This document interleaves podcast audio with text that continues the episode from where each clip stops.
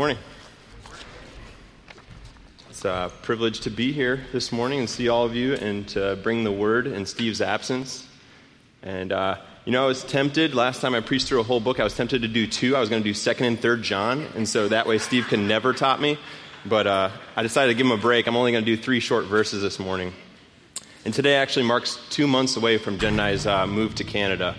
So I couldn't imagine a better way to spend it than here with you guys. If you guys could open to Matthew 13, we're going to be looking at verses 44 through 46.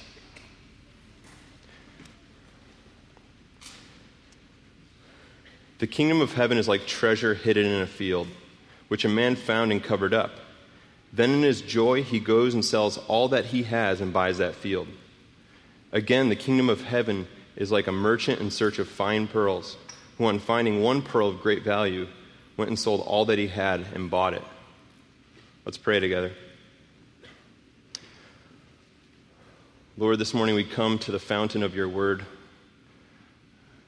And I'm thankful that it's a fountain that never runs dry because we are thirsty. We come with baggage, we come with problems, we come with sin. And I thank you that you don't ask us to get rid of any of that before we come to you, but Lord, you want to deal with it. You want us to see how your gospel, how Christ on the cross is the answer. That he is now resurrected king, and we could come to your word knowing that your spirit will show up and will feed us and will nourish us and will give us hope for today and tomorrow and the coming days. I thank you, Lord, that you did not set out to save a perfect people, but a broken people. And that's who our representative.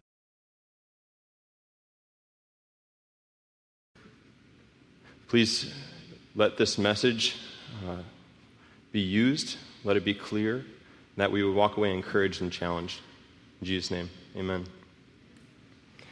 I would guess that when everyone heard me read the passage today, that one of the following po- thoughts popped into your head. Wow, that's short. Can he really fill 35 minutes with that? Yeah, I probably could, but I don't think I'm going to. So expect shorter than 35 minutes. You might have thought, what is the kingdom of heaven anyway? Hopefully, we're going to scratch the surface on that. You might have thought, that seems pretty simple. We give everything we have for the kingdom of heaven, which is an invaluable treasure or pearl. Maybe you're being honest and you said, What does it look like to give everything I have? Do I really do that? And it leaves you feeling guilty. Well, I want to challenge you to think about this parable in another light today a light that does not leave you feeling guilty that you are not like the man in the parable. Well, to do this, it takes some time to set up the context for the book of Matthew, the context for how we understand the kingdom of heaven, and the way that Jesus uses parables. So, first, why preach from Matthew? Well, it's pretty cool. Matthew is actually like a biblical apologetic for Jesus being the Son of God and the Messiah, and it was specifically written to a Jewish audience. You see, in the early church, there were these people that were called Judaizers. And these Judaizers insisted that everyone who becomes a Christian must follow the Old Covenant laws. They taught that belief in Jesus was not enough, but that circumcision was required for salvation, and that a non Jewish person must first become a Jewish proselyte, and then they could become a Christian. So, in essence, they were sharing, they were preaching more than grace alone. And the local church or churches that Matthew was writing to, they were doubting because of these Judaizers whether Christ really was the King Messiah that was promised. And all throughout his narrative, Matthew decides to make his argument from the Old Testament scriptures themselves, using these fulfillment statements as a defense to Christ as heir to David's throne. I can imagine Matthew writing this book his, his narrative with all the Old Testament scrolls laid out in front of him as he uses over 60 of them to prove that Jesus is the Christ. And by doing this, Matthew's saying, guys, Jesus is, is the Messiah. Look, in him, all the Jewish prophecy is fulfilled. And Matthew also would have had influence as he wrote these things because he had a profound understanding of the Old Testament as a well educated Jewish man, but also because he was with Jesus the entire time as one of the 12 disciples. Matthew, as a Jew, also, also wrote in a Jewish style. It was a very structured style. And it had a focal point in the center of the narrative, and that focal point was chapter 13. And this would help his Jewish audience to read the narrative in a way that makes the most sense to them. And the emphasis of his narrative is here is your king, the son of David, and this is what his kingdom looks like. And then Matthew's application revolves around that same emphasis, and that's you are the king's gathered people, his kingdom on earth, the king's emissaries. Now, we're not the original audience of this book, but we are indeed living as the king's gathered people today, his kingdom on earth, his emissaries. So the book of Matthew has a lot to say to us. The text that we're going to look at today is Matthew 13, 44 through 46. And there's a phrase in here that we see dozens of times throughout the book of Matthew, and that's the kingdom of heaven. We also see the kingdom of God, which is used in a very similar way. And the use of these expressions is significant because these Jews Matthew was writing to were expecting and longing for the restoration of the kingdom of Israel. So, what is it? What is the kingdom of heaven? What does Matthew mean? What does Jesus mean? Well, what, what would the Jews have been picturing? Think about this. The Jews would have been picturing a kingdom similar to the kingdom during the reign of Solomon a great king, wealth, no enemies to battle, only Jews. They were hoping for this again, only hoping for a kingdom that would last forever, because Solomon's did not last forever. But this isn't how it's defined or used in Matthew as some sort of earthly kingdom exclusive to Jews on earth. In fact, Matthew makes a point of showing that it is everything but their Jewish understanding of the kingdom of heaven. But how do we picture the kingdom of heaven? At face value, if we're being honest, when we think about the kingdom of heaven or the kingdom of God, what do we picture? Heaven, right? Most of us probably get this picture of heaven in our heads. Maybe we picture a throne with Jesus on it, maybe a city, uh, no evil or problems, filled with all, all followers of Jesus. Now, that's not completely wrong, but it's only a fraction of how it's used or defined in Matthew. The kingdom of heaven that has come in the Lord Jesus is radically different from the way that you and I naturally think and act, and different from the way that we structure human society. It's unexpected, it's shocking, and it's upside down to human sensibilities. The unexpected and radical nature of the kingdom is why Jesus spends so much try- time trying to explain what the kingdom of heaven is like, but why so seldom people understand. Think about Jesus' life and ministry. The parables of the kingdom paint pictures for us where debtors are freely forgiven, where the smallest seed produces the largest tree, and where the last come workers receive the same pay, the same reward. Jesus' model of life shows open armed compassion for the downcast, the touching of the leper, the exalting of the lowly child, the welcoming of the Gentile, and the listening ear for the blind outcast beggars. As King of the universe, Jesus enters Jerusalem not on a war horse or a golden chariot, but riding humbly on the foal of a donkey. As King of all, he willingly rides into the city where nails will soon hang him naked on a cross in the scorching sun. As this king instructs us, we learn that the one who wants to be first should not exercise an overbearing leadership style, but should become the slave of all. And the one who is blessed by God with material wealth should set it aside to follow Christ. The one who wants to save his life must, in fact, die. Such is the radical nature of the vision of the kingdom that Jesus gives. And then all presumptions of this kingdom are overturned, especially because of the monumental reality of the incarnation, life, death, and resurrection of the Lord Jesus. And that's the reality brought out in the parable we're looking at today.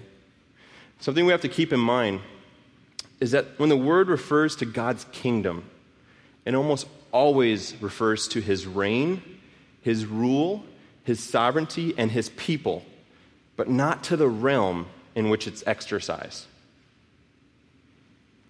Paul also says in Romans 14 that the kingdom of God is not eating and drinking, but of righteousness, peace, and joy in the Holy Spirit.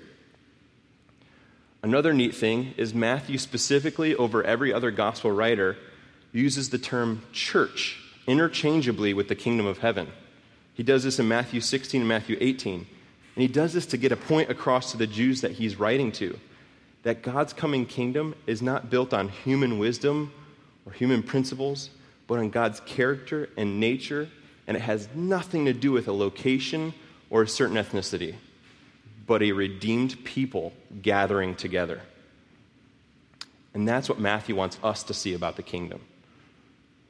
Like I said, Matthew 13 is at the center of the book, and it focuses on parables of the king and his kingdom with a special statement given by Matthew in accordance with his whole argument of the book.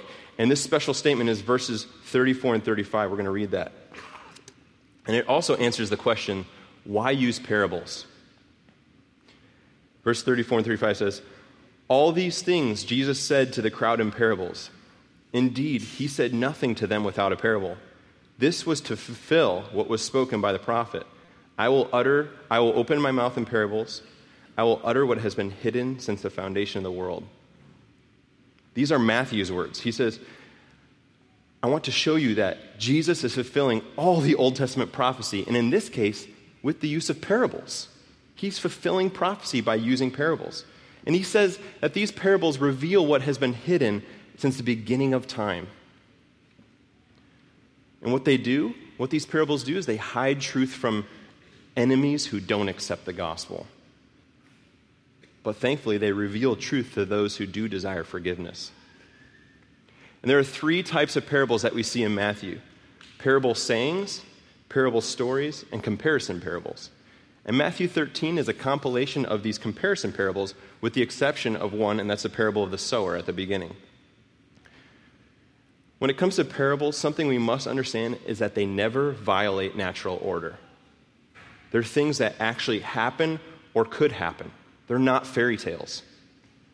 Simply put, parables are word pictures to help us understand the gospel. Something else important to remember, remember, is that the parables are from the viewpoint of the one telling the parable. In this case, Jesus. It's the king's view of his kingdom. What the king did to gather his people. They describe the nature of his kingdom and his rule. There's seven parables in chapter 13. Something interesting is that the first three are for the world, for any listener. The last four are exclusive parables for the chosen. Matthew wants his audience to know this. Some of Jesus' messages were exclusive to his followers. And the parables that we're going to go over today, verses 44 and 46, are for the chosen. They're told privately inside of the house. And right before these parables, what Jesus actually does is he privately explains the parable of the wheat and weeds to the disciples. He tells them what it means. And this explanation he gives right before our parables today is going to serve as a tool for interpreting the parables to follow. And it's given specifically for those 12. These two parables have an identical interpretation and meaning. And what we know about repetition in the Bible, if there's repetition, it means that we're really supposed to get that point. Jesus really wanted us to get the point that he's making through these parables. So we're going to read these parables once again, verses 44 and 46. The kingdom of heaven is like treasure hidden in a field, which a man found and covered up.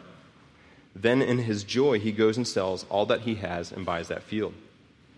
Again, the kingdom of heaven is like a merchant in search of fine pearls, who, on finding one pearl of great value, went and sold all that he had and bought it. So, who's the man? Who's the merchant? What's the treasure? What's the pearl? Well, here's the popular interpretation. Ready? Jesus Christ is the treasure and the pearl of great price. The sinner is the one who seeks. And when he finds Jesus Christ and knows that he's the truth, it's worth giving up everything that he might acquire salvation. Really? That's what it means?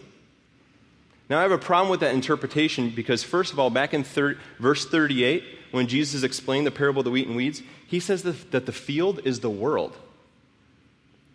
I can't purchase that. I can't purchase the world. In addition, in verse 37, Jesus says that the man in the parable is himself. It's the Son of Man. We must use this interpretation given by Christ as we look at these two parables. Okay, so let's break down this popular interpretation. Jesus is the treasure, and the sinner is seeking Christ. Let's start with the obvious fact Jesus is not hidden. He's probably the best known figure in all of human history. He did not hide when he was on earth, and his true followers do not hide him from the lost. So, he's not hidden. Why would he be hidden in a field? That doesn't fit. Number two, the sinner does not seek God. I know it might feel that way from a human standpoint, but the Bible says that there are none who seek God, and there is no one who is righteous. No, not one. Now, why would Jesus say otherwise about his kingdom? That doesn't fit. A sinner seeking God is almost as ridiculous as going to the beach and seeing a guy with a metal detector on his zero gravity chair and just using his metal detector like this as he's reclining. Right? Do you think that this man is going to find treasure? No, no more does a sinner seek God than, a man, than that man sitting on that chair seeking treasure. Rarely do people find treasure unless they're pursuing it. Scriptures say that all we like sheep have gone astray. And Matthew, specifically, later on in chapter 20, records a story about a man who wanted to have salvation, who wanted to follow Jesus. But Jesus said, Go and sell all your possessions, then you will have treasure in heaven. But what did he do? He went away sad. He failed to give his possessions away. Matthew wanted to record this story, the story of this man because he knew this is not possible. You cannot seek the treasure. So that interpretation doesn't fit. Number three, salvation can't be purchased, can it? The last time I checked, which was today, salvation is a free gift.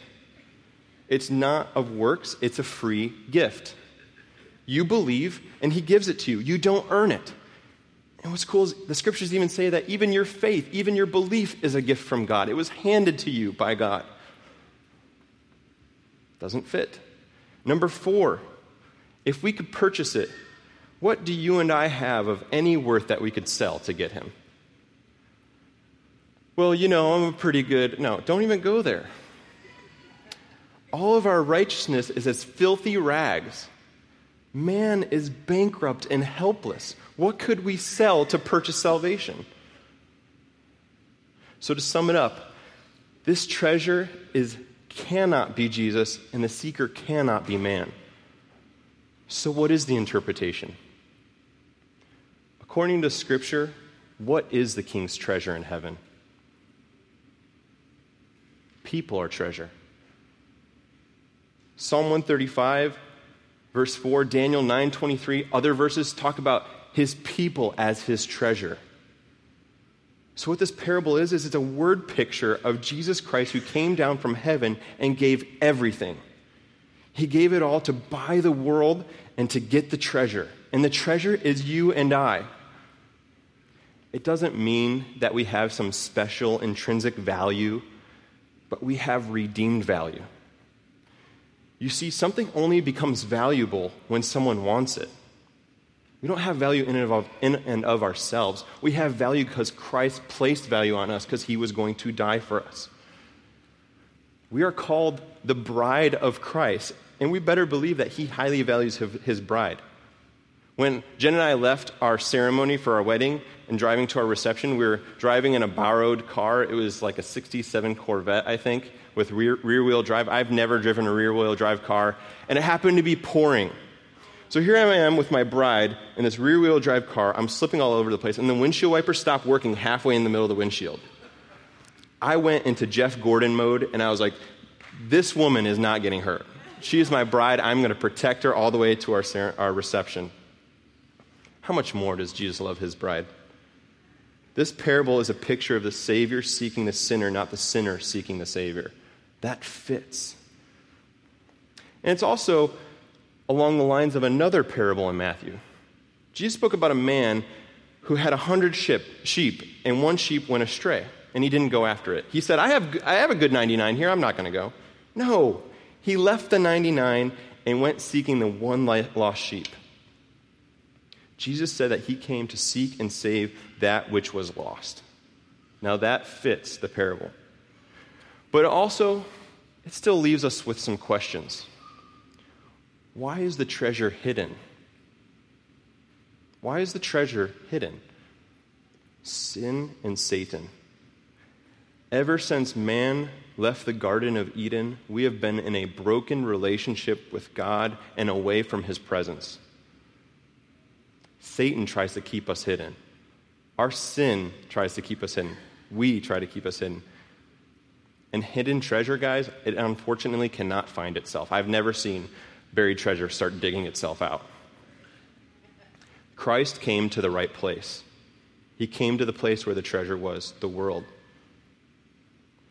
Another question we might ask is why does he rehide the treasure? Do you ever think about that? Why does he rehide the treasure? Well, if the field had not been purchased, he would have no right to the treasure. He didn't sneak away with the treasure like a thief, but he got it the right way. He wanted to purchase the whole field so that the treasure was truly his. And I can't help but think that the treasure was just too big for this guy to carry. The scriptures say that the bride of Christ is like a multitude that no one can number. So I imagine that the treasure in the parable was also too big to carry. But fortunately, one day it will be seen this multitude that no one can number, this treasure of Christ. But he re- rehid the treasure to get it the right way. You might also ask, how does he buy the field? Well, it's pretty obvious. He sells all that he had. And it's easy to breeze past that. Oh, of course, he sold all that he had. Think about that. Say I told you that under this building, under this gym, was treasure of incomparable value. And you trusted me. Um, now, you couldn't get that treasure without ripping up this gym, and therefore the gym needed to be yours. So you'd have to buy this building, and this is not a cheap building. Now, some of you might not care. They might be like, whatever, I don't care about the treasure. But a lot of you would say, I'm going to sell all that I can. I got to take out all my loans, whatever I have to do, because there's something under this gym that is going to pay off big time. But unless it pays off, this is a picture of your demise. Selling all that you have is not a pretty picture. That means, especially if you had a family, you're going to die. You have nothing. You're going to become homeless. You're going to become hungry. Jesus gives everything that he has. But what does he have? He doesn't have some bank account or a lot of earthly treasure. He has his life. So, what is giving everything he has? His life.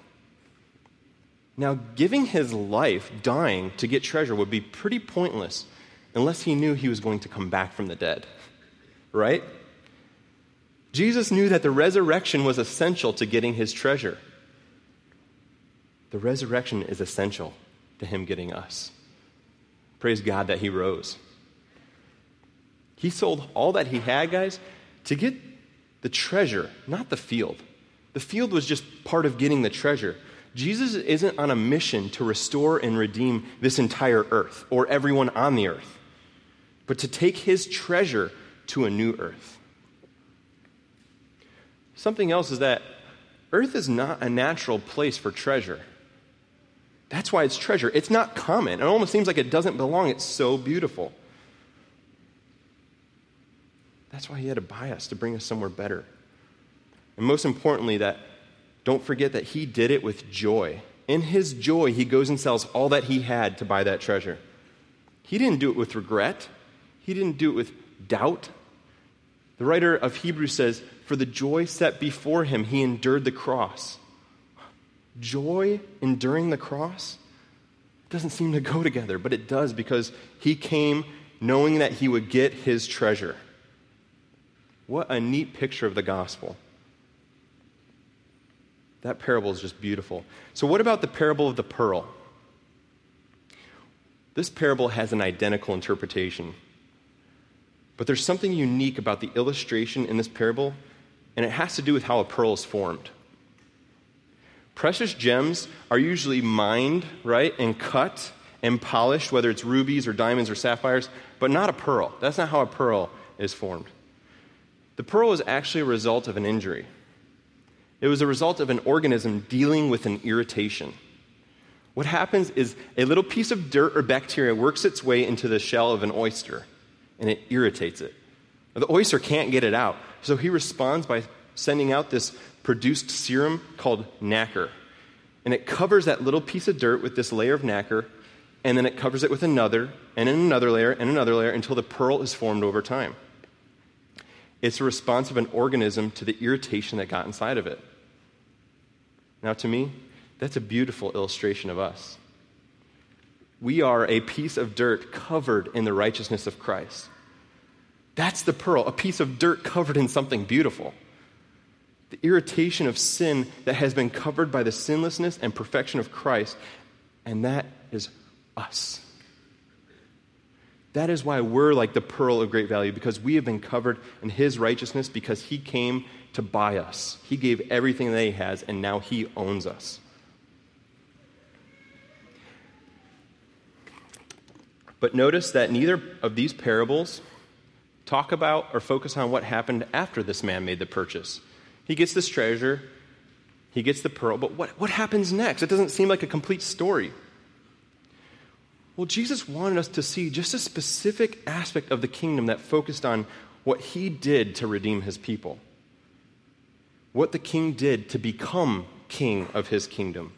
He gave it all. He didn't want us to understand every aspect about the kingdom, but specifically his sacrifice. And the Jews needed to know this because no earthly king that they knew of, they never saw a king do something quite like that. They've only seen kings take and take and rise to more power and wealth. But here we have a king in a kingdom where this king emptied himself of his power and wealth to purchase what he valued most, which was people for his kingdom. That's what the kingdom of heaven is like. And this is a paradigm shift for the Jews. They're starting to understand oh, that's what the kingdom is like. It's not like what we understand. And it's also beautiful because the very next parable after these two talks about how this kingdom is made up of all types of people as it describes this net that pulls in all, all these different types of fish. And Matthew wants them to see guys, my message is about one man's sacrifice for all types of peoples, not just Jews, but Gentiles too. That is what the kingdom of heaven, that is who the kingdom of heaven is going to be made up of. And this is why, because he gave it all. So let's wrap it up. When it comes to the gospel, the emphasis is never on the ability of the seeker or on the value that men place on the gospel, but on the one who gave it all for us. When it comes to the gospel, the good news of Jesus, the emphasis is never on the ability of the seeker or the value that we can place on the gospel, but on Christ. So I want you to ask yourself these four questions in reflection on these parables. The first question Will I be part of the treasure? Kind of a hard question to ask yourself, knowing that faith is a gift, but will I be part of this treasure? Will you stop seeking treasure yourself, whether that's earthly treasure or trying to seek God, and realize that you need to be found by Christ first? He joyfully paid for your sin. He knew all your sin. The sin that we will all go on to commit this week, He knew He was going to pay for it, and He still called you treasure because you're made in His image for Him. You're a treasure made specifically for Him. We're declared treasure. We don't have to try to be treasure. Don't try to be more holy. Be holy because you already are holy. You already are treasure. Will I be part of the treasure? Second question Do I treat other believers like treasure? Do I treat other believers like treasure? Do you think that you're more valuable to Jesus than someone else? And that the answer to that question might be reflected in how you're treating them or thinking about them. If you're at enmity with other believers or have bitter thoughts or judgmental thoughts, you think you're better treasure. You're not. You're equal treasure. Treat other believers like treasure. If Christ values them, we need to value them, even if it's hard. And it's cool because treasure is actually more stunning when it's next to more treasure. If I said go in this room and find one box of treasure in this room and go and find 20 boxes, you're going to go to the 20 boxes, right? So much treasure. We need each other. We're more beautiful, we're more effective when we're next to each other. Third question Will I seek more treasure on the king's behalf? This is a more appropriate application than trying to seek Christ. It's trying to seek other treasure. Because in a monarchy, the king's people work for him. If you are in the king's kingdom, you work for him. Your life is dedicated to serving him. So, being part of the king's kingdom, we're emissaries to King Jesus, to all nations. That's why Matthew ends with Matthew 28 18 through 20. Go and make disciples of all nations. This is the king's charge to his people. Go, find more treasure, make more disciples. Why? Because I have authority as king. I'm giving authority to you to go out and do it, and I'm going to be with you. So go and find potential treasure for him and with him. You do not go alone. That's hard to think about because there's a lot of people out there that aren't saved that don't seem like treasure because we don't know that they're treasure yet. Christ has yet to redeem them, has yet to change their lives. But go out and seek them because you were once that treasure that didn't seem like treasure. Last question Do I understand that I do not belong here? Your treasure that's out of place, your treasure that's waiting for a better home. Are you longing for a king and a kingdom on this earth other than Jesus? Are you longing for a perfect president, a perfect state senator, a perfect boss? What are you longing for? You're out of place. Don't expect to feel like you fit in or that everything's perfect. Long for your future dwelling place where you're going to be valued by Christ for an eternity. But until then, know that you're going to be put on display here as treasure for a world in need of grace, alongside a people in need of grace, as a sinner in need of grace. So understand that as treasure, as Christ's treasure, we don't belong here. Long for a better home, but until then, pursue other treasure for Christ with each other. Let's close in prayer. Jesus, it's such a humbling reality to me that you you call us treasure. That seems so out of whack. We should call you treasure, and you are treasure. But God, we were treasure first to you. We were treasure because we were made in your image. We were treasure because you sent your son despite how many thousands of years passed by where all man did was rebel. You sent your son as a man to seek and save that which was lost. Thank you for coming to the right place. Thank you for taking on flesh. And thank you that you did not just establish an earthly kingdom, but you established a heavenly kingdom by giving it all and by rising again. And Lord, you are the risen king with all authority and we want to honor you as that. And so, God, help us now to obey you as a king joyfully because you did it joyfully for us. You gave it all for us. And so, let us go out and find other treasure, even when it's hard. Knowing that the more treasure we be a part in, we take part in finding, the more treasure that we will see alongside us in heaven for eternity. In Christ's name, amen.